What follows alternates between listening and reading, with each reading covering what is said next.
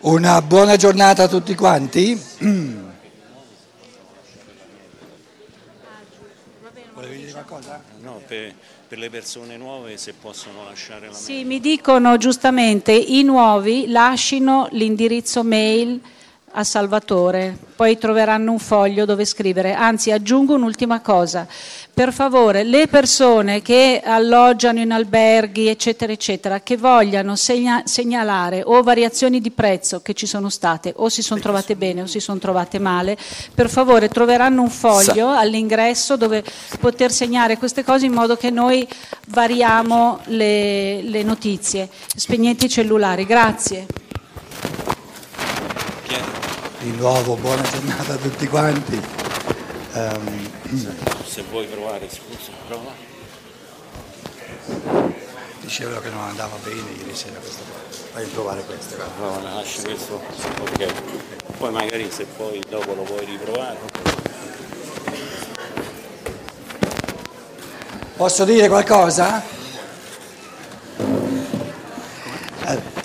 Riprendo un pensiero di ieri sera, e cioè ehm, la libertà è una gran bella cosa, lì siamo tutti d'accordo, e poi tutto il testo, adesso oggi entreremo nel, nel mezzo del testo, faccio di nuovo un aggancio a un pensiero di ieri sera, eh, grazie che state zitti, adesso si sente meglio.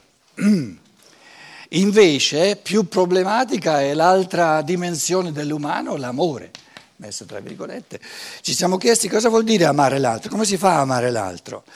E io ho proposto, quando non so come, come, fare ad amare, come si fa ad amare l'altro, serve, mi serve tantissimo se inverto la cosa e se mi chiedo quando è che io mi sento veramente amato. Allora lì ognuno ha l'esperienza, perché se l'altro mi dice ti amo e io non mi sento amato, eh, il suo amore per quanto mi riguarda è aria fritta.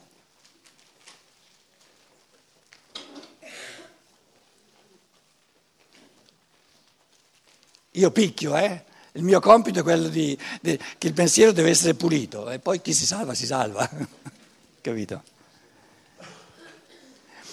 Quindi quando una persona dice all'altra ti voglio bene, dice soltanto un suo stato d'animo, che, che, che ne ha tutto il diritto, va benissimo, eh? Ma non ha nulla a che fare con l'altro.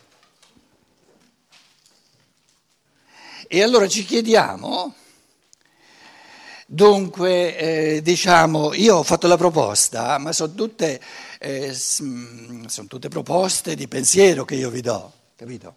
Servono nella misura in cui l'individuo le afferra e, capito? E le fa sue o le cambia, eccetera. E io dicevo, io mi sento amato quando colui che pensa o, o ritiene o si arroga di amarmi favorisce il mio pensiero. Perché il mio pensiero, il mio pensare è la cosa più importante e più fondamentale. L'amore parte dal pensare, la volontà, le forze di volontà partono dal pensare, la, l'agire parte dal pensare, se tutto va bene, a meno che uno... Che, dov'è che l'agire non parte dal pensare? Il sonnambulo, un agire che non parte dal pensare. E perciò diciamo no, no, no, no, meglio non essere sonnambuli.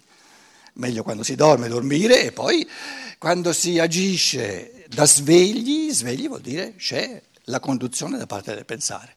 Quindi con il pensare intendiamo il tutto dell'umano, e nel pensare l'essere umano è sommamente libero perché gestisce i contenuti del mondo a partire dalla sua, dal suo spirito, eccetera, eccetera, eccetera. Allora, se diciamo che colui che mi vuole più bene è la persona che favorisce al massimo il mio pensare, per quella mi fa massimamente bene.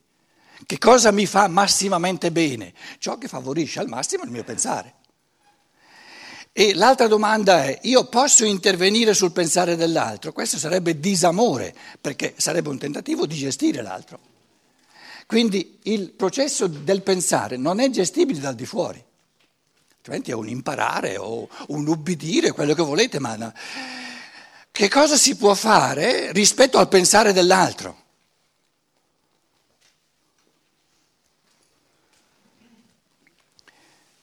In campo di educazione, visto che qui siamo in una scuola, da sempre, anche in greco, anche in latino, educare, la parola dice, il concetto è un pensiero, educare, ogni concetto è un pensiero. Dire, dire significa duco, duce, ti, tirare, tirare fuori. È la maieutica di Socrate che diceva, nei, dia, nei dialoghi di Platone, non si può tirar fuori da una testa più di quello che c'è dentro.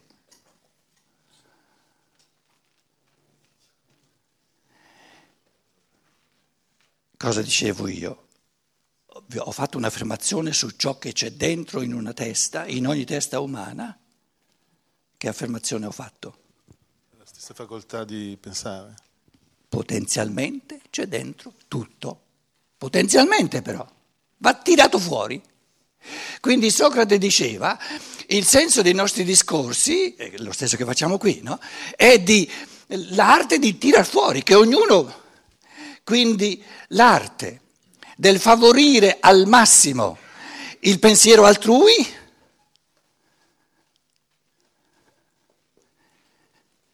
educarlo, che qualcuno venga a educarmi al pensare, va bene per i bambini ma non per l'adulto.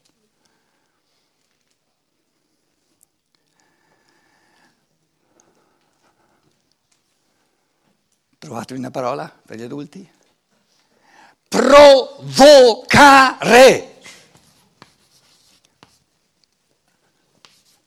Vocare, evocare, provocare. C'è dentro, io te lo evoco, lo provoco. C'è dentro però. Quindi chi mi rimprovera che io sono provocatore mi fa il massimo complimento che si possa mai fare. E lo sono, proprio coscientemente. Un, un, un, una, una esposizione di pensieri che non provoca mi fa addormentare. Viene con la pretesa di essere già bella pronta e io la devo, la devo, la devo assumere, eh, trapiantare in me tale e quale. No, no.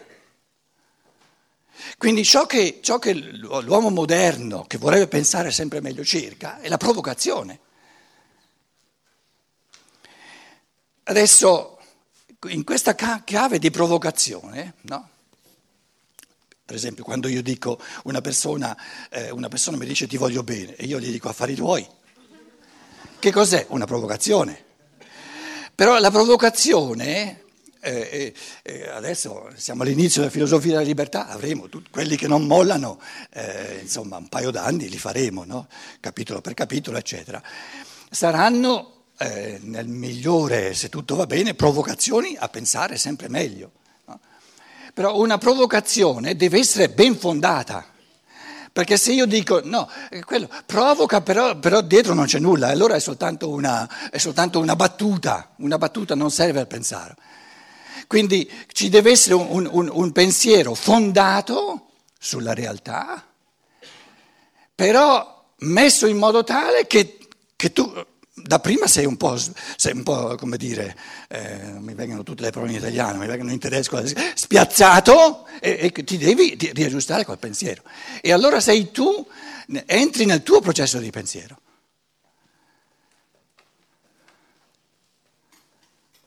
Tutta la prima parte della filosofia della libertà parla della provocazione katexoken, dicevano i greci. Schlechtin, della provocazione in assoluto, della, la provocazione pura e semplice per il pensare. Cos'è la provocazione pura e semplice, archetipica del pensare? No, no, com'è? Non lo sai, ci devi pensare, ma...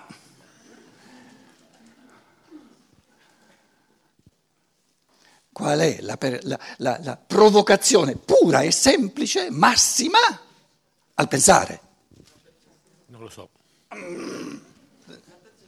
La percezione.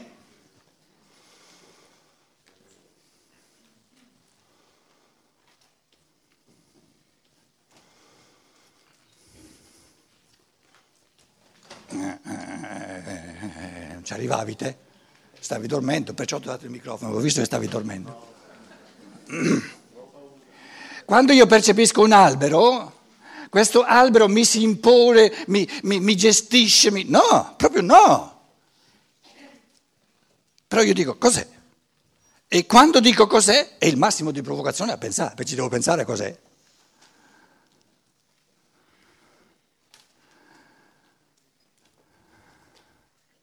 Ci siamo? Ci sei o ci vai? Dicono a Roma. Sai come si risponde quando uno ti chiede ci sei o ci vai? Tutte e due.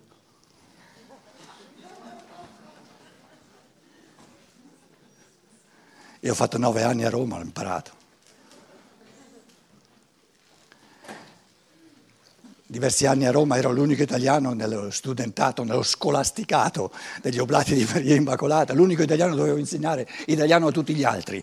I, i più squattrinati erano gli americani, perché con la loro lingua imperialistica inglese, americano, non inglese, eh, no, non si erano mai preoccupati di imparare altre lingue, quindi facevano eh, sforzi enormi di imparare un po' di italiano, ma non saltava fuori nulla. Cosa facevano?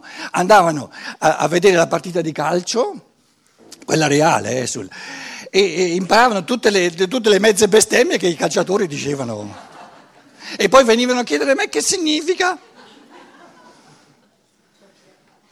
Una volta viene un americano e mi dice ho sentito quelli che dicevano vaffanculo, che vuol dire? E io dicevo no, no, no, in americano non c'è, no, in americano non si può dire. Allora, ci siamo, la percezione e la provocazione massima e massimamente, che mi lascia massimamente libero a pensare. La domanda successiva che vi faccio, tutte provocazioni naturalmente, poi prima o poi se nessuno trova la risposta, qui qualcuno l'ha trovata la risposta, casomai ce la metto io una risposta. Il, la parte principale del pensare non è tanto trovare la risposta, ma cercarla. Perché quando io ho trovato una risposta, c'è un momento di stasi nel pensare, una risposta è valida soltanto se provoca almeno altre tre domande. Allora sì che vale la risposta. Se la risposta mi, mi acquieta, mi fa dormire. Quindi... Quindi se è vero, io amo eh, massimamente l'altro, favorendo, provocando il suo pensare e eh, il massimo di provocazione è la percezione, io cosa vi sto offrendo? I miei pensieri per voi cosa sono? Percezioni? È ovvio, è ovvio. Quindi sta, bisogna far di tutto perché i miei pensieri siano per voi soltanto percezioni, non che io vi, vi dia oltre alla percezione anche il concetto, se no, capito? E non è un'arte facile quella di articolare i pensieri in un modo tale che per l'altro i pensieri che io sto pensando siano pure percezioni e lui ne fa quello che vuole. Allora, dicevo, amare vuol dire la forma suprema dell'amore è di, è di, di favorire, provocare e quindi aiutare o contribuire all'evoluzione del pensiero dell'altro, allora sì che lo amo. Colui, la persona che mi ama al massimo è quella che mi dà al massimo provocazioni a pensare.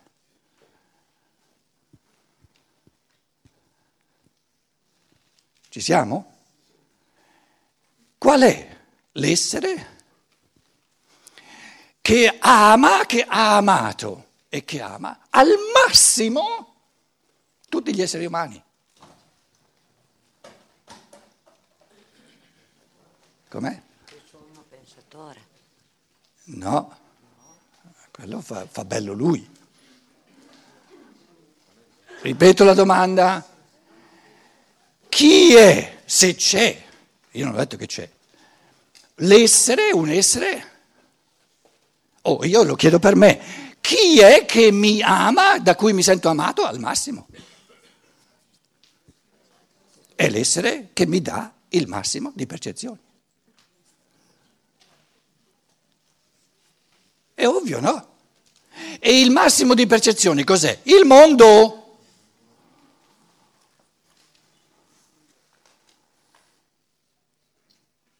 Il mondo, in quanto percezione, è puro amore a me.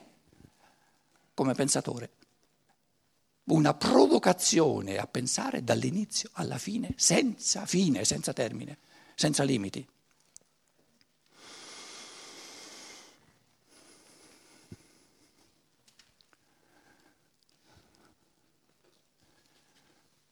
Il mondo, tutte le cose, all'origine erano pensieri, l'abbiamo detto all'inizio, ieri sera, all'origine erano pensieri.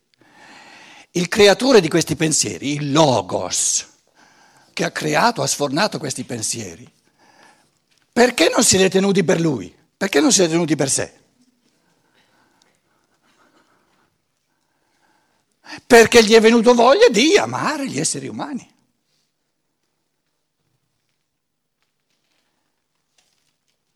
Al che dice, eh, eh, eh, questi pensieri sono così belli, il pensiero della rosa, il pensiero della, della gallina, il pensiero del... Come faccio a offrirli, a farne un'offerta, una provocazione al pensare umano? Devo rendere tutti i miei pensieri percezioni. E così è nato il mondo. La percezione è il nascondino del concetto. Ti ha nascosto il concetto dietro la percezione per darti la gioia di scoprire il concetto, pensando.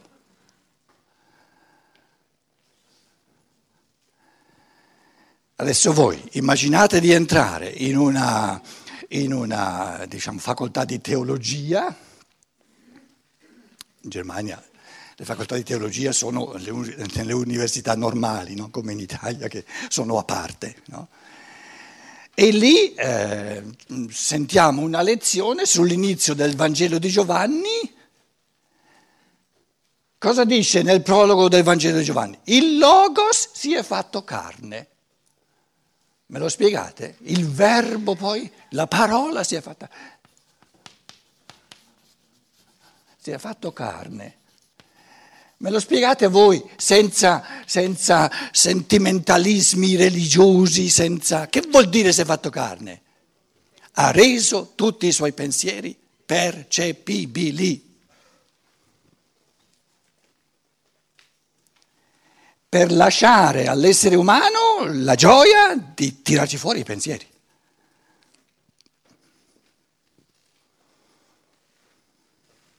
Che cosa ho io della rosa? A tutta prima la percezione. E tutto il lavorio di cre- per creare il, conce- il concetto della rosa è molto complesso. Eh? Il concetto della rosa comprende tutti gli elementi della rosa, ma anche una, una, diciamo, una legge di evoluzione, una legge di, di, di crescita, eccetera. Poi tutto il ciclo eh, termina col seme, il seme ricomincia da capo. Quindi, quindi non è che, non è che è un concettino la rosa, è un concetto complesso. Pensato da chi ha creato la rosa, ovviamente, sennò come faceva a nascere la rosa? Lui, tutto il suo, tutta la sua gioia di pensiero se la tiene per sé e per dar la possibilità a noi di rivivere questa gioia ci nasconde il pensiero dietro la percezione. E c'è l'essere umano che di fronte alla percezione si addormenta e l'altro dice no, no, cos'è, cos'è, cos'è, la voglio capire sempre meglio, sempre meglio, sempre meglio.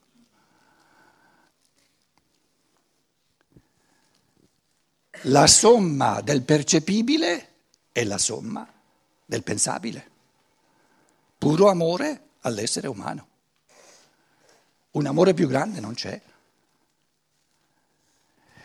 Allora, ieri vi, ci dicevamo come si fa, come facciamo noi a imitare il Logos, ad amare il pensare dell'altro, gli uni degli altri, in un modo tale che favoriamo, provochiamo il massimo di pensare. E io dicevo, ci sono due cose. Se adesso diciamo eh, il massimo di provocazione per me a pensare è la percezione, ci sono due tipi di percezione. La percezione sensibile, visibile, e la percezione spirituale, per semplificare le cose. Che percezione avete voi adesso in questo momento di me? La percezione sensibile vi fa percepire la carcassa. la carcassa, spero che non sia la percezione più importante che state percependo, c'è concomitante, sulla base di questa percezione sensibile, una carcassa che non si sa bene fino a quando reggerà, no? C'è la percezione dei pensieri che io sto esponendo. Siete venuti per percepire la mia carcassa o per percepire i miei pensieri?